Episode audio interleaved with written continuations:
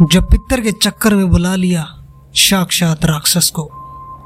यह कहानी मेरे मामा जी के यहाँ पर घटी थी और मैं इस कहानी का पूरी तरह से साक्षी हूँ।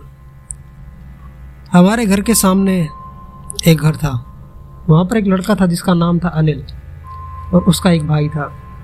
उसका भाई किसी परेशानी के कारण गुजर गया था। हालाँकि उसकी उम्र तकरीबन 25 से 26 साल रही होगी। लेकिन गुजरने के बाद, तकरीबन 10 दिन बाद ही वो घर वालों को दिखने लगा। कभी घर की छत पे तो कभी दरवाजे पे। कभी छत पर खड़ा हुआ, हंसता तो कभी रोता। घर वालों ने जब सियाणे और तांत्रिकों से इसकी बात करी तो उन्होंने बताया कि आपका बेटा वापस आ गया है, और वो पितर रूप में, पितर जो कि एक देवता का ही रूप होता है, उसमें वापस आना चाहता है। इन शान सेवड़ों की ज़्यादा बातों पर विश्वास हालाँकि करना तो नहीं चाहिए। और इनकी बातों का अक्सर ही दो मतलब निकलता है। उन्होंने बताया कि आपका लड़का पितर रूप में वापस आना चाहता है, लेकिन उन्होंने ये नहीं बताया कि पितर रूप में वापस आने के बाद क्या वो आपकी कोई परेशानियों का हल करेगा, या फिर खुद ही आपके लिए एक परेशानी बन जाएगा। आखिरकार काम शुरू हुआ। काफ़ी सारे पैसे लगे, तकरीबन दो तीन लाख रुपए तो लग ही गए होंगे। पर उनके पिताजी फौज से रिटायर थे तो उनको इतनी दिक्कत नहीं हुई। और उन्होंने इस पैसे को बड़े आराम से अरेंज कर लिया था। लेकिन अरेंज करने के बाद, जब वो पितर रूप में आया तो कुछ दिनों तक तो उनके साथ बातचीत करी, उनको कोई ना कोई हल बताता। अगर छोटी मोटी परेशानी होती तो कोई राय ज़रूर देता। लेकिन उसके बाद वो गायब हो गया। और कभी किसी को गली में दिखता तो कभी किसी के घर के अंदर दिखता। लोगों को वो आसपास के पड़ोसियों को परेशान करने लगा। किसी के जानवरों को बीमार कर देता, किसी के पेट में दर्द कर देता तो किसी को साक्षात राक्षस रूप दे देता। क्योंकि जिसके भी अंदर वो घुसता, उसकी गर्दन बिल्कुल टेढ़ी, हाथ पैर टेढ़े, मैंने उससे अपनी आँखों से देखा था।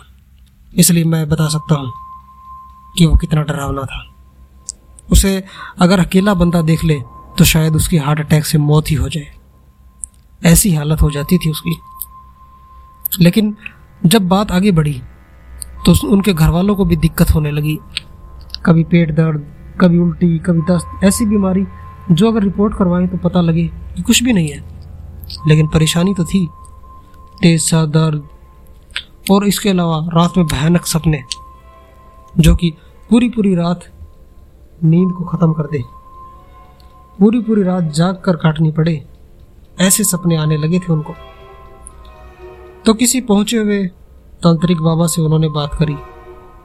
तो उन्होंने बताया कि आपने किसे अपने घर में जगह दे दी है।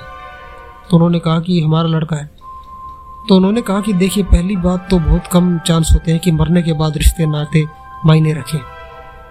और ये लड़का आपका लड़का नहीं, बल्कि ये तो कोई प्रेत है, कोई पिशाच है, जो कि ऐसे ही घूम रहा था। और आपके लड़के के बारे में शायद किसी तरह इसने जान लिया होगा, या फिर आपके मन से ही जान लिया होगा। इसलिए दो चार बातें उसकी बता दी थी। आपने गलत व्यक्ति को सुन लिया है। यह आपका सिर्फ़ नुकसान ही करेगा, फ़ायदा नहीं। लेकिन घर वालों ने पहले तो इस बात को ज़्यादा गौर से नहीं सोचा।